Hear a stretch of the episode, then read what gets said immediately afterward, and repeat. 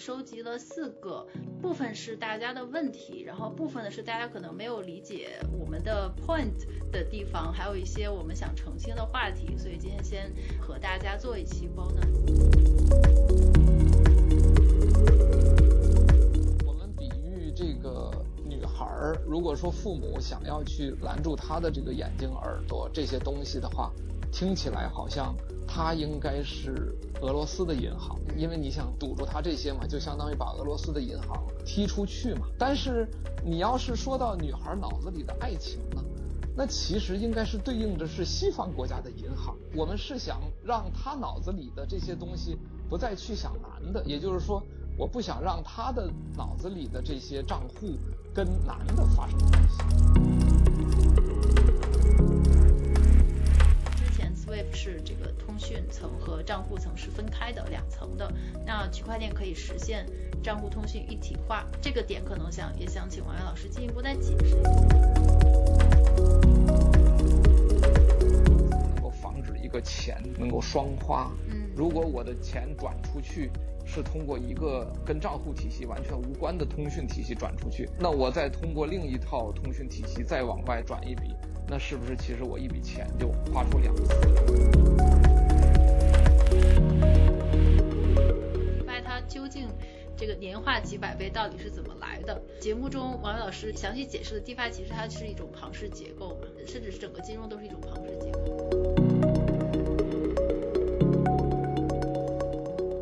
滴滴也好，小伙币也好，他们一传十，十传百的，最多只能是说，哎，我可以今天免费做一个滴滴。或者说十五块钱，我只花三块钱就可以做，就是人得到的收益是有限的，你只是少花了十二块钱。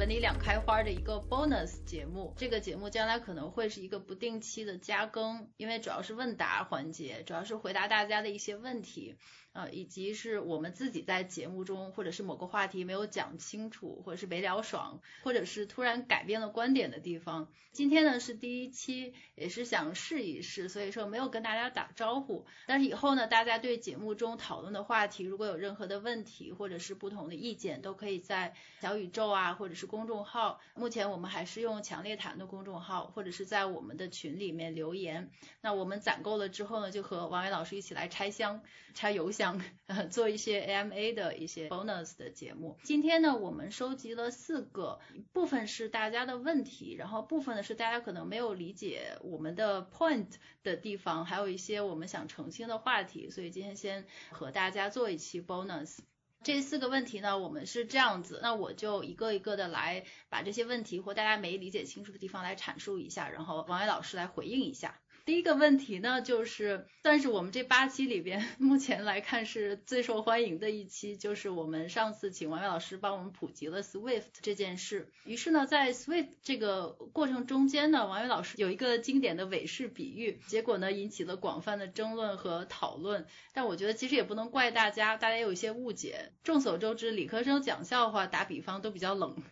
大家有可能停顿几分钟或者说几天才 get 到，都是比较正常的，甚至很有可能 get 错。这个问题呢，其实是这样的，就是在我们的节目中呢，王伟老师为了说清楚 SWIFT 和银行账户体系的区别，因为 SWIFT 它定义为是银行的通讯层，然后银行的账户呢就是账户层。他举了一个例子，原话是这样的，就是举个不太恰当的例子，假设一个女孩子喜欢一个男孩子。然后呢，女孩子的父母反对，那该怎么办？把父母比作制裁方，然后在账户体系层面上的制裁，就好像是父母跟女孩子说，你必须得把这个男孩子忘了。但是忘不忘得了这件事儿，他们是控制不了的，因为爱情是在女孩子的脑子里，她肯定是忘不了。所以呢，下一步父母就会隔断肉身，禁止两个人见面，可能也没有用，因为他们俩还可以打电话、用微信来沟通。所以最后一招可能是完全切断联系，就是没有任何的沟通。这个王老师没有说，但是我觉得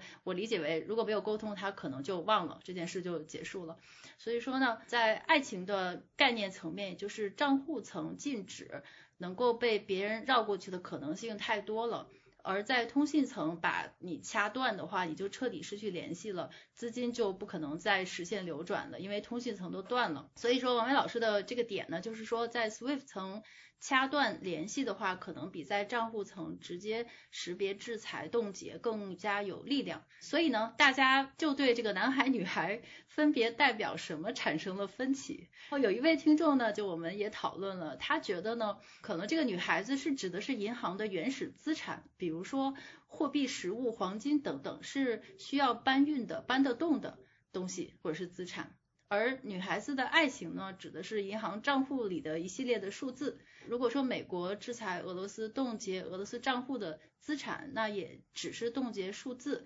而这些银行账户里只是一个数字的变动而已。也就是说，相当于阻止了女孩子的爱情。但是如果你真的把这个印钞厂这个一千亿等等黄金或者是纸钞都搬到政府，这个就是实物的阻断，也就是把女孩子肉身搬动，就是禁止她去见男孩子。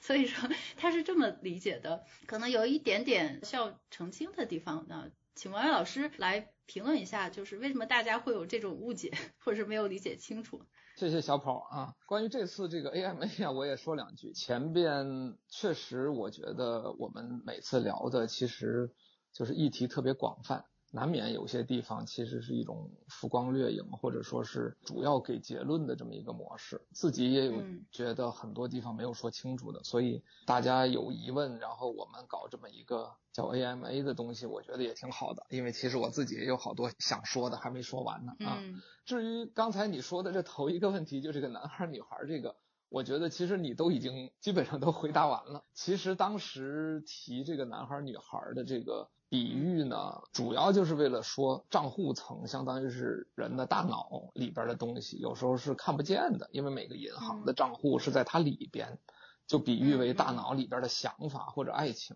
然后呢，SWIFT 的通讯体系呢，就比喻为这个眼睛、嘴、四肢、感官、耳朵这些东西。你把这些东西都拦住了呢，也就没法谈恋爱了啊！我就不管你心里忘没忘，就是你刚才解释的这一层，我觉得。已经都回答完了，但是确实觉得比较惊讶的是，大家会喜欢把男孩、女孩还有他的父母本身设计联想成为什么东西？那这件事儿还真的是挺复杂的了。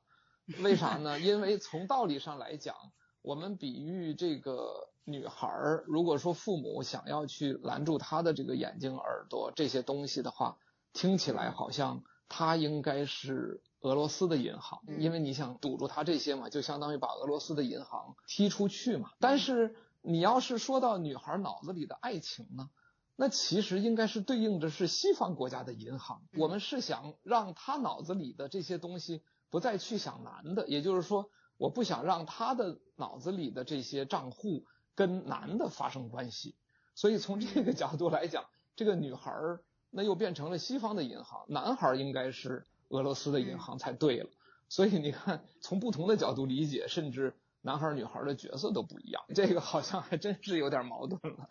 这个其实我比喻的时候真没想过这个，但是这个网友他想的更远。就是关于说什么实体货币啊，什么数字货币，这个我就更加想象不到了，所以我还挺感慨的。这个比喻真的不能乱做呀！你看这一比喻出来，大家的理解不同，三种结果都有。有的应该认为女孩是俄罗斯的银行，有了另一个解读，女孩是西方国家的银行，还有嗯说女孩还是什么实物黄金呢？所以比喻真的挺难做的呀。可能理科生也有没想到的地方。对对对。我觉得其实这个问题呢，就是之所以会有这种疑问，我觉得也有可能是因为大家普遍还是对银行的账户体系不是特别的了解。可能在大家的印象中，就是在账户里的东西，它就是我的，就是这个东西我只要不交出去，或者说只要还在我的账户里，它就是安全的或怎么样。而实际上，银行的账户体系它其实是一个。Double entry 的，它就是一个账本的体系，就是像王源老师说的，怎么样把它控制住？比如说俄罗斯账户里的资产，其实也并不是在俄罗斯，也不是在他的账户里，就是一堆金子，甚至是在其他的国家的其他的银行上面的记的一笔账。就是如果说他把这笔账抹除掉，或者说这个数字冻结住，那它其实可能就不是俄罗斯的东西了，可能还是一个银行记账体系有一点容易。让大家晕的原因吧。对，这里边也反映出来说，也许我们将来应该做一期这个关于现代货币体系的基础概念的一个讲解。就是现代的银行，它不是以前的票号或者当铺，所以它并不是完全用实物跟数字去对应的这个关系。所以其实并不存在这种所谓实物留在哪儿，然后数字留在哪儿的那个问题，这就衍生出来你说的这个问题，就其实现在的货币或者财富完全是以账本为依据的，不再以实物为依据的，所以大家可能就这方面就更难理解了。对，其实就这个问题后面也可以讨论很多次。我知道王源老师对这个 MMT 也非常有研究，这个 MMT 其实还是挺值得仔细讨论一下的。芒格说这个 MMT 就是一个 tooth fairy，就像那个西方的一个牙的神话一样，它就是一个神话。那我们第一个问题可能就大概结尾了吧，反正也澄清了。但是刚才我在写这个问题的时候，我自己又想了一下，我这么理解是不是也没有错？我们可以把女孩子比喻成俄罗斯石油的出口商，男孩子比如说欧洲某个国家德国的石油进口商。爱情呢是他们两个之间的交易需求，就是交易的欲望。父母是制裁方。那他俩之间的微信呢，就是 SWIFT，就是俄罗斯银行，不对，这个不对了，这个出口商和进口商之间好像也不是用 SWIFT 来沟通。对，我刚才是想，如果说父母进了两个人的微信，他们这个出口商和进口商可能就没有办法再实现这个交易的信息或交易的这种欲望了。但是呢，只要是两个人之间还有这个交易石油的这种。呃，需求的话，还可以通过别的方式，比如说就是扔纸飞机啊，或者敲摩斯密码什么的来传递情谊。但是如果说微信都不让用了，甚至是其他的所有渠道都禁止了，WhatsApp 之类的都没了，可能他就没有办法再实现这个交易的欲望了。但是刚才我讲的过程中，也忽然发现了，就是出口商和进口商就好像不会用 Swift 来交流吧？你说的这个算是第四种解读了。当时我听了也觉得挺有意思的。某种程度上说也是有道理的，这牵扯到另一个问题，就是国际贸易呢，其实现在真正有效的其实是相当于信用证，也就是说，其实买卖双方他们的合同其实严格意义上说没有什么特别强的效力，因为各自都属于各自的管辖地嘛，所以合同这个东西到底在哪个国家的法律体系里成立，这个还真难说，但是。信用证呢，就是大家买卖双方用来达成一种买卖的信用的一个模式，也就是说，你给我石油，我就保证给你钱，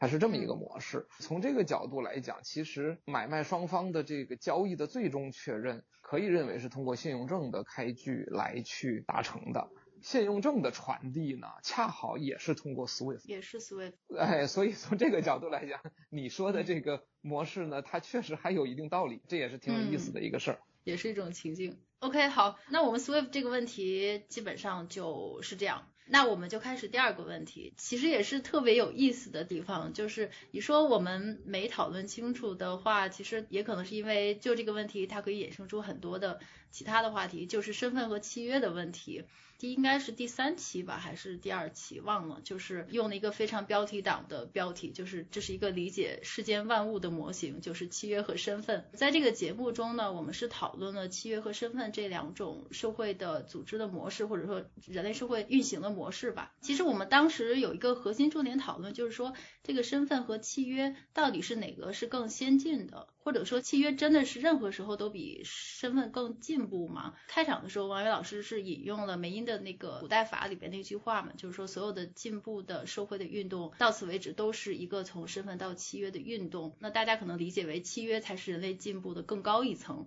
那身份是早晚会被淘汰的。但这个呢也引起了大家很多次的讨论，在群里就是通过各种话题吧。总而言之就是说，契约真的是。一定比身份更进步吗？或者说从大家的理解来讲，是有没有契约不如身份的地方？这个我知道王源老师还有一些点是想进一步给大家解释清楚的，那就请王源老师就这个话题解释一下。好的，好的，这个问题我觉得那次咱们在讨论的时候。其实应该都有一点涉及。我觉得你其实当时针对身份和契约的一些 challenge，或者说一些讨论的点，也包含了这层含义。嗯、就是说，契约真的是一定比身份更进步吗？或者说，是不是在一切条件下都比身份好？其实我是觉得说，这个核心取决于你怎么定义进步或者怎么定义好。逻辑上来讲，我觉得就是这样。我举个例子，我觉得在很大程度上，如果从力量的角度来讲，其实契约经常是不如身份。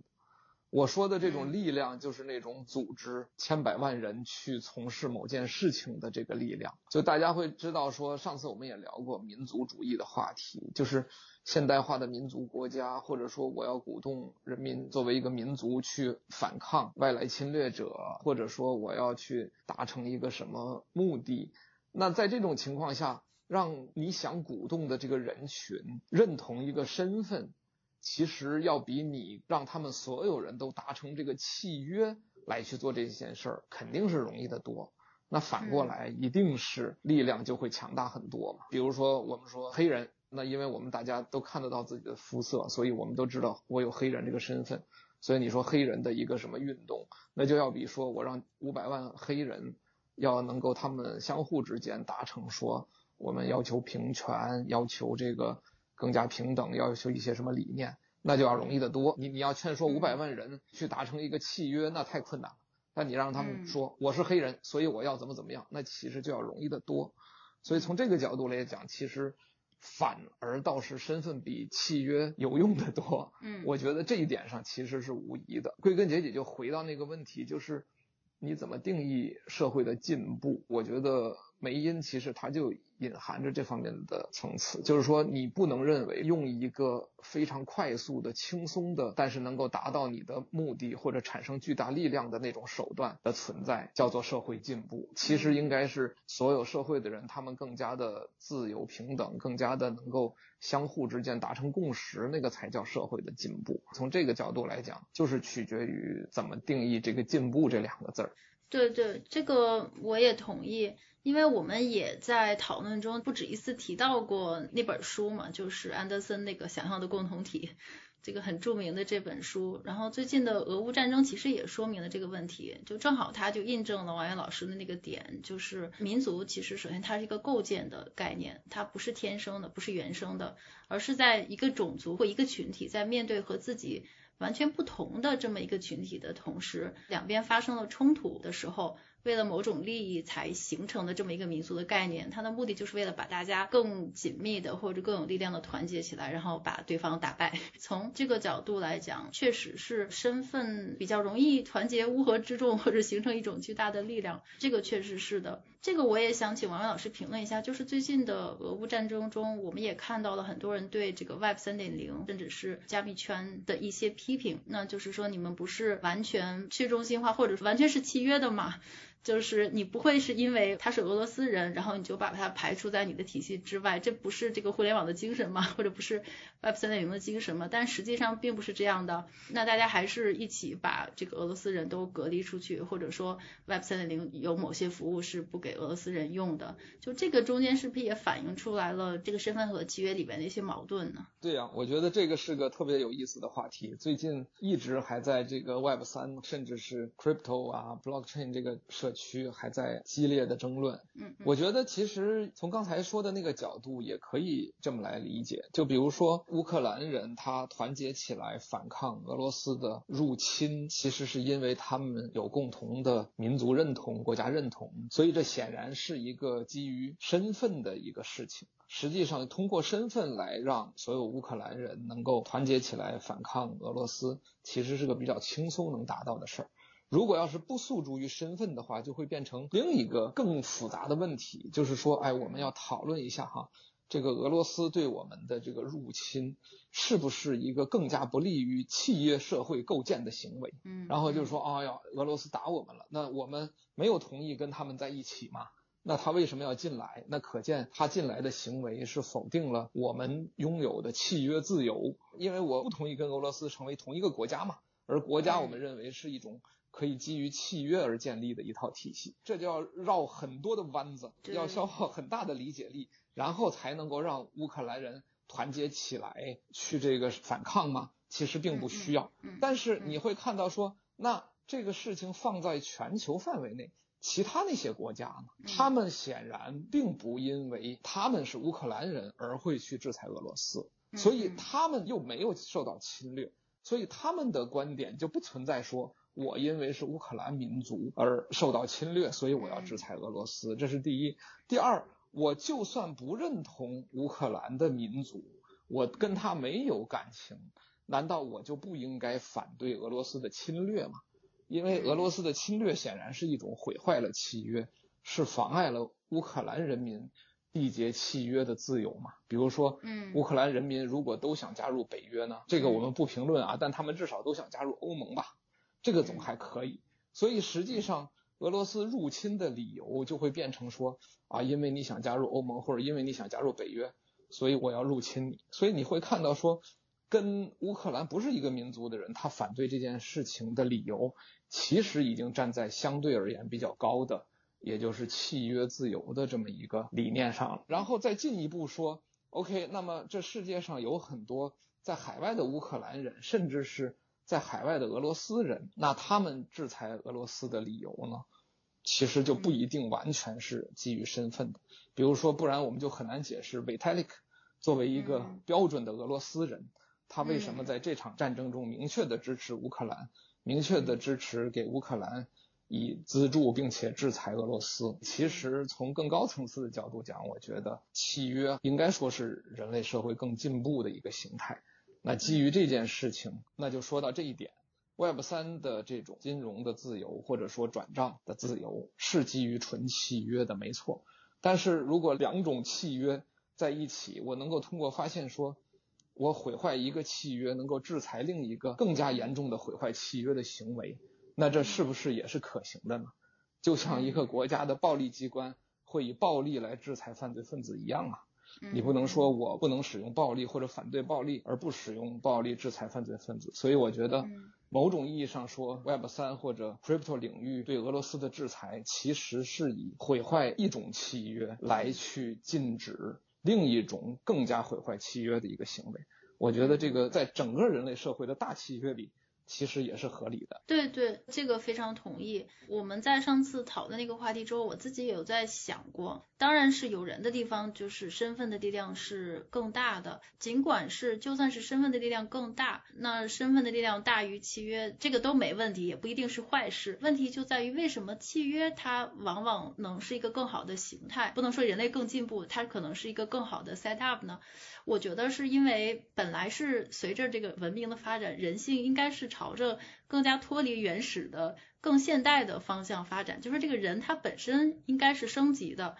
但遗憾的是，我们现在的人类并没有这种心智。就是我们的人类的心智并没有进化到一个更加理性的那么一个状态，反而是经常会遇到新的情况，像现在这种社交媒体过于繁杂的，它甚至还会倒退。我甚至可以说，我们现在的人还是一种血居的智慧。如果是血居智慧的话，就像孔子的那个亲亲相隐，就是他的意思就是说呢，亲属之间有罪应该互相隐瞒，我不应该告发，不应该说我就完全按照那个时代的就孔子的想法，就是说亲属之间你不应该论罪嘛。如果说你告发你的亲属才应该论罪，就是他那个时候是加本位，当然是以身份更重要的。但他从另外一个角度也说明了，我们是人，就人他首先是有情感连接或者是血缘关系连接的，然后才有法律关系。就法律关系它是一个现代的产物，是一个我们构建出来的概念，就是用这个构建出来的法治社会下对人的这么一个，把它定义成法人或者是公民这种方式来规避一些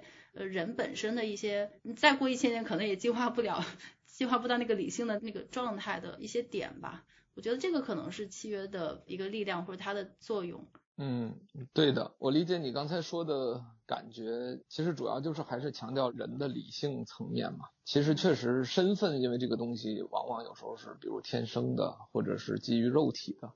所以特别比较容易能够被人接受。单纯有情感也是很容易实现的。但是理性的层次呢，就相对而言难一点，因为理性说白了对人的人性而言是有要求的，是有约束的。所以我觉得从这个角度讲，确实契约更偏理性层面一点，这是没问题的。然后我想提出另一个点，就是契约有个最大的特征，就是它至少要双方达成。嗯嗯，这一点我觉得是非常至关重要的。双方达成的契约，其实也就是区块链领域常说的。就是你有一种共识嘛，不管这个共识是多少人达成的，而身份往往是可以单方的，比如说，嗯，你用肤色来界定你的身份，或者你用你出生地的国家来界定你的身份，或者你说你所谓的民族其实是基于基因的这个身份，也就是说，身份往往是单方的，它实际上在社会的进步程度上显然不如契约，因为我们都知道社会关系其实就是人与人之间的关系，你没有一个单方向的社会关系能够存在。所以，其实从社会的角度来讲，其实毫无疑问就是契约是比身份进步的，就是因为这一点。梅因所说的这个从身份到契约，我自己的理解就是形象化的比喻，就是人的这个进步的过程当中，把身份一个一个一个从自己的身上拿掉，然后把它变成一个一个一个跟他人一起形成的契约。我觉得这就是一个特点。现在实际上，民族、国籍、肤色，嗯，啊、呃，甚至是其他的一些属性，都是在慢慢慢慢被剥离。对对，是的。这个我们其实建议大家回去再听一下那个节目，我们其实都做了比较充分的讨论，也包括就是它是循环往复的嘛。过于强调契约的话，大家会回到这个身份政治化的那个偏离，然后如果你过于强调身份的话，又会往契约那边偏。它其实是一个螺旋上升的一个趋势。那我们就进入下一个问题，可能还是跟区块链相关的，还是 Swift 那一集衍生出来的一个点吧，因为我们后面讨论了用区块链这个技术的一些替代的方案嘛，替代 Swift 的方案，然后因为当时我们也提到一个重要的点，就是说所有的点最重要的就是说，之前 Swift 是这个通讯层和账户层是分开的两层的，那区块链可以实现账户通讯一体化，这个点可能想也想请王源老师进一步再解释一下，就是这种账户通讯一体化的这种系统有什么好处和坏处呢？好的，好的，这个问题我觉得那天我们涉及到了一点点，后来没深谈。其实我挺想深谈这个问题的。先说一个基本的一个背景，就是说区块链，我们认为啊，它其实是帮助一些相互之间毫无关联的人能够协作的这么一套体系。就上次我们有聊过这件事情，比如 Swift，我觉得它也很像个道，嗯，但是这个道是建立在这些国家的银行相互之间，他们都知根知底儿，然后签署各种现实世界的法律协议才进到这个道里来的。但是区块链呢，它能够帮助这世界上根本互相之间没有任何关系的人，他建立这么一个道的组织，然后来完成这些资产的登记啊、转账啊这些工作。所以在这个大背景下呢，实际上就导致说，它必须是一个高度一体化的系统，才能保证它的安全。如果说，比如账户和通讯系统是完全分开的，相互之间没有非常严格的校验的关系，或者说关联的关系的话，那实际上是达不到这种安全程度的。就最典型的就是。中本聪在他论文里写到的，就是我怎么能够防止一个钱能够双花。嗯，如果我的钱转出去是通过一个跟账户体系完全无关的通讯体系转出去，那我再通过另一套通讯体系再往外转一笔，那是不是其实我一笔钱就花出两次了嘛？所以实际上这就客观的就要求说，其实这套账户体系和通讯体系是必须完全合二为一，受到一套统一的加密算法。来去控制的，所以区块链就这样下来了。除非有什么超级革命性的理论来完全颠覆这个模型，否则的话，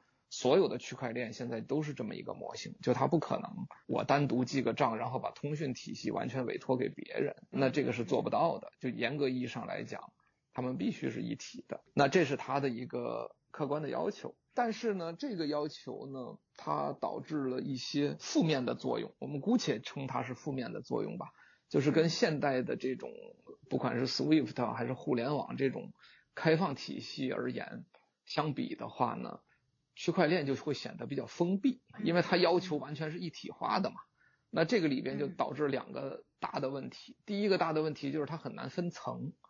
就是我们现在看到那个计算机的体系，一般都是分层的。就是每一层它做自己要做的事儿，然后呢，它跟别人的通讯或者跟别人的交互呢，它委托另一层去做，从底下向上可能有三层的，有五层的这样的一些层次。但是区块链它从头到尾都包圆在一个系统里，它就分不了层，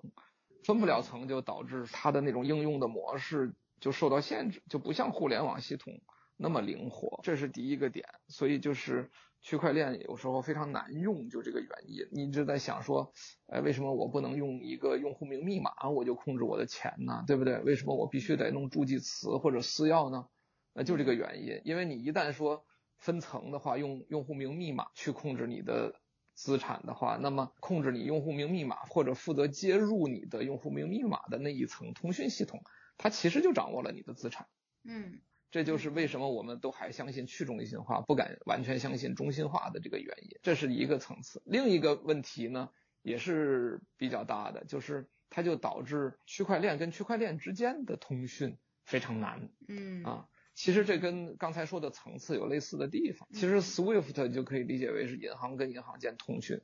的这套系统。我一个银行，我想跟谁通讯，我就把它扔给 SWIFT 就可以了。但是区块链跟区块链它就做不到这一点，因为两家各自有各自的通讯系统，根本打不通，因为他们通讯体系就是不一样的。如果你委托一个中间层去通讯，哎，那这个问题又来了。第一。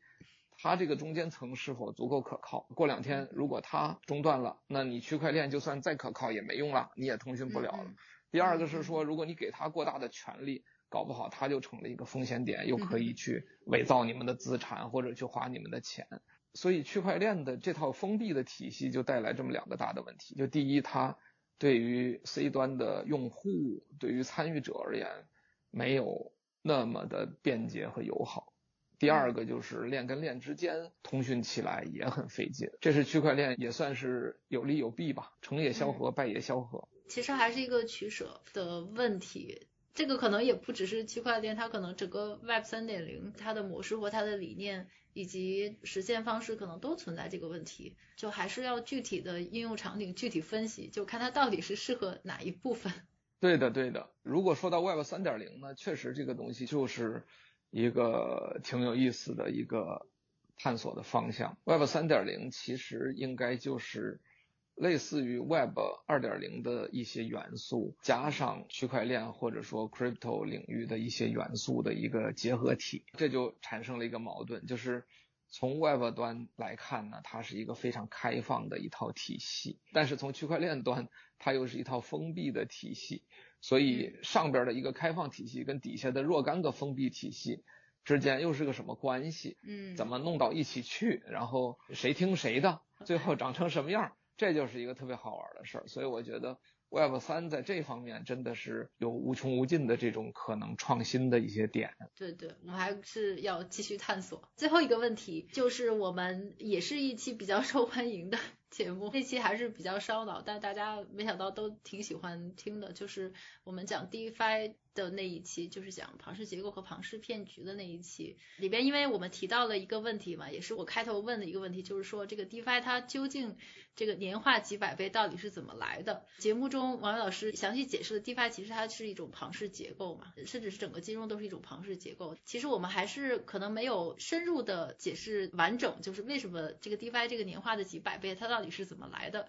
那可能大家都还是很想再继续这个问题来搞清楚一点。王源老师再给大家讲一下，就是他这个几百位到底是怎么来的？对对对，这个问题挺有意思的。实际上那一天你在问的时候啊，我本来是计划好了，就脑子里想的那个答案，但是后来可能应该是因为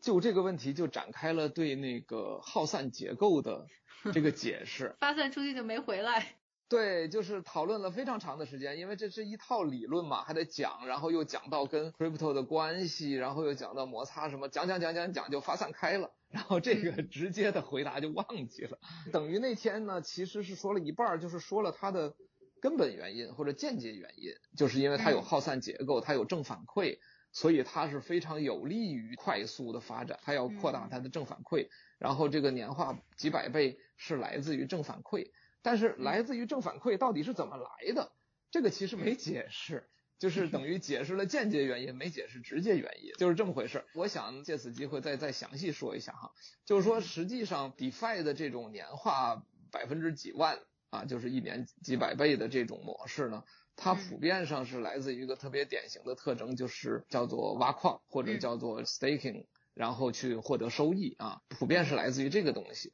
那这个东西呢，它一般来讲，挖矿的收益呢，都是某个项目的 token 了。那这个收益呢，怎么来计算呢？当然就是以你单位时间挖出来的这个 token 来计价。然后你这个 token 呢，如果你值多少钱，那跟你这个挖矿投入的成本相比，然后再乘以一个年化系数，就是乘以比如三百六十五，然后再乘以百分之百得到的这么一个东西。所以呢，这里边呢，它的超高年化就来自于两个东西。第一个东西呢，是激励早期用户的这个概念，就是所有挖矿的设计，它的曲线其实都是递减的，就有点像比特币的四年减半一样。所有的挖矿的逻辑其实都从这个角度来的，也就是说，早期的用户投入了更多的风险，并且对项目的早期的贡献大，所以他当然应该获得更高的收益。这个是非常容易理解的，而且这也是整个 crypto 甚至包括未来的 Web 三理所应当做的。一个设计就是说激励早期用户。既然如此的话，那么早期用户的收益率高是显而易见的，因为挖矿的系数递减的话，最早期肯定是非常高的，年化百分之几万其实都还说少了，因为大家都知道，如果是你从中本聪那个年代开始挖比特币的话。一台 PC 机一年就挖出来上千个的话，现在早已经是亿万富翁了，所以年化可不止几百倍，对吧？嗯。所以从这个角度来讲，这个是它的首先来源。实际上，DeFi 的项目大部分时间，比如在持续一个月左右的时间，它的年化收益率就明显下降，这是来自于它的一个设计。所以这个是第一个原因，但这个是比较容易。理解的原因，第二个原因呢是来自于它的价格，就是说你挖出来的 token 你总会有个价格，就是我们刚才说的，你挖的多你就收益高，而这个价格是怎么来的呢？因为是 DeFi，所以它是来自于成交价，就是来自于这个 DeFi 市场上的成交价嘛。嗯嗯。比如说在 Uniswap 最近的一次买卖的价格，当然可能做一些平滑，比如说什么七天平均价呀，几天平均价。这个是取决于 Uniswap 的算法和这个项目方的一个使用的程度。于是乎，这个问题就来了，就是说，只要这个价格足够高，那么你的年化收益率就可以超级大。就它跟你的那个获得的数量，这还是两个独立的逻辑，因为你最后的总资产是数量乘以价格嘛。我们刚才说的挖矿逻辑是指的第一个逻辑，就是数量，你得到的多。第二个呢是。因为你的早期的这个市场，它成交一般都比较小，因为它的总量就小。那金融的逻辑咱们都知道，这个市场深度小的时候，价格的波动就会非常大。嗯，或者说的再难听一点，就是操纵价格就会特别容易。然后在这个基础上呢，又因为是个 DeFi 的一个纯合约的行为啊，没有人干预，这就回到我们说的那个摩擦系数几乎为零，你的那个在市场上的成交价。瞬间就会被反映到你在这个挖矿项目当中的收益率上，它没有任何一个，比如说，哎，我要求监管机构要求你们怎么怎么平滑，或者要求呃我必须监管什么，还剔除一个什么最高价，剔除最低价，类似于这样的一些模式啊，这些摩擦都没有，所以它实际上是个瞬间的反馈。回到我们说的，那这套机制其实就是特别典型的一个正反馈机制嘛。你看到这个东西价格高。然后呢，你就更愿意用钱去质押，去挖出更多的矿来。外边的人呢，也是因为这个价格高，所以他愿意去买，希望他将来再涨的时候获利。所以这就变成了一个水涨船高的这么一个过程。那这个过程呢，就是典型的正反馈机制，就是这个耗散结构的正反馈机制。综合起来讲，就是这两个原因共同构成了超高的年化收益率。这件事就非常有意思，就是上次我们介绍了那。这种就是数量上和价格上双重的正反馈机制，它在过一段时间掉头向下的时候，它也是双重下跌的一个机制嘛。嗯，因为在过了一段时间之后，你的这个挖矿的数量减少了。因为减半了嘛，逐渐的下降，价格一旦开始向下，那么它就会变成一个负向的正反馈，就是加速向下，又加速向下，然后你获得数量又少，然后再着急卖，它就更加速向下。对，所以这个东西就会变成崩塌的一个结果，它的崩塌速度跟它当初的年化收益率的几万。真的是完全对称的这么一个关系。呃，我觉得王老师解释非常清楚。其实他这套机理呢，或者说底层的机制和传统市场其实也是一样的，只不过就刚才王老师提到一个非常重要的点，就是它的摩擦力非常小，而且它是实时的反馈，就导致了几百倍的收益率，就是它瞬间会反应过来。其实，在传统市场上，严格意义上讲，其实也是这样的，其实也是第一流动性，第二是成交价嘛，因为成交价它也是在这个交易的过程当中，你是有很多的。Bid 呃 price 和 ask price 买价卖价，你在成交的那一瞬间，如果说以一个非常离谱的价格成交的话，那就大家可以看到这个线就是插针式的这条线忽上忽下的也是这样，尤其是在一个非常极端的价格出来之后，然后市场上的流动性又极少的情况下，那它可能是中间这个格跳动的就非常大，就可能是一块钱两块钱的这样的跳动，可能之前是。一块钱后面有四个小数点，然后 现在可能是直接就是一两块钱的那个格就跳动，这个就是一个市场的巨幅波动的来源吧。如果说真的是像交易员那样，他每天交易的时候，他看的是市场的深度，可能比我们普通在手机上看，或者说直接是看这个线，他看得更清楚，他就直接是可以看到买和卖哪边的压力更大，崩溃的这个程度到底有多大的可能性。机理其实是一样的，但是由于是因为。传统市场它的这个摩擦力实在太大了，其实有各种各样的机制，成交机制或者说跌停机制等等的，也就导致于最后大家看到的可能就比实际发生的还要更平滑很多。对的，对的。其实我是觉得，如果说是看这些底层原理的话，差别真的是没那么大。有时候可能是一个表象上的一个逻辑，又因为 DeFi 领域它这种特殊的这种初始设计，就是我们说的那种初始结构的设计，激励。早期用户的这个逻辑，相对而言，这个逻辑的作用可能确实更大一点，因为从比特币过来一直到现在，几乎所有的项目都走这个逻辑，所以从这个角度讲呢。激励初始用户的这个逻辑，倒是 DeFi 不同于传统公司或者金融市场的一个逻辑，而那个价格逻辑和波动逻辑其实真的是没什么太大区别。对，但它其实也是和我们 Web 二点零差不多，就是你补贴用户，早期用户如果你来的话，基本上就免费坐滴滴或者是。怎么样？因为那期节目中，我们在最后，我不是还举了个小跑币的例子吗？嗯，对，就是为了说明这个传统烧钱模式，呃，所以它直接就导致了这王老师引出了一个非常重要的观点，就是这个魔音的作用嘛。就是说，如果后面没有一个持续有效的魔音的话，你这个激励早期用户，他很容易就没动力了，或者是把它放到 Web 二点零身上，就是说你烧钱，你总有一天钱会烧完的。对的，对的。从这个角度来讲，对，包括滴滴的例子，包括你说那个小跑币的例子，它其实有一个点，确实还是跟这个金融市场的差异比较大。滴滴也好，小跑币也好，他们一传十，十传百的，最多只能是说，哎，我可以今天免费做一个滴滴，或者说十五块钱，我只花三块钱就可以做，就是人得到的收益是有限的，你只是少花了十二块钱而已。而这个 DeFi 的这个流动性挖矿呢？它实际上是说，你可能赚到好几百倍，对，这个刺激作用是更大的，就是它的这种效应是完全不同的。所以，DeFi 的这个底层逻辑最大的特点就是它通过这个结构把那两个因素整合在一起，这是最核心的。就是你单独看奖励初始用户的逻辑，那么它可能跟电商打折促销、白做滴滴是类似的。你单看价格确定和上下波动的逻辑。它跟传统金融市场又是类似的，但是传统世界里没有任何一个场景是把这两点结合起来，充分结合起来，让它们形成一个共同的正反馈机制。这其实就是 DeFi 的这个数百倍或者百分之几万的这个收益的真正来源。他把这两点糅合在了一起，这就是确实 DeFi 领域。最有意思的事情，这还真是它的一个不同之处。对，呵呵，没错，这其实也是 DeFi 最大的创新点，但是在早期阶段可能也是它最大的一个风险点吧。但是将来的话，它肯定是我觉得作用会更大的。最终还是回到说，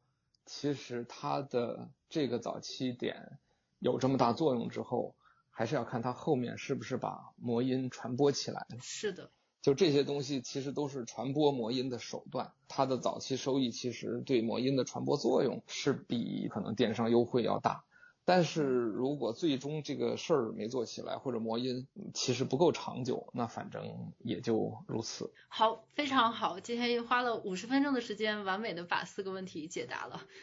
希望大家在听节目的过程中，可以多多的留言或者是留问题，甚至有完全相反的意见也完全没问题，我们都可以一起讨论一下。今天这个 AMA 的第一期就正式结束了，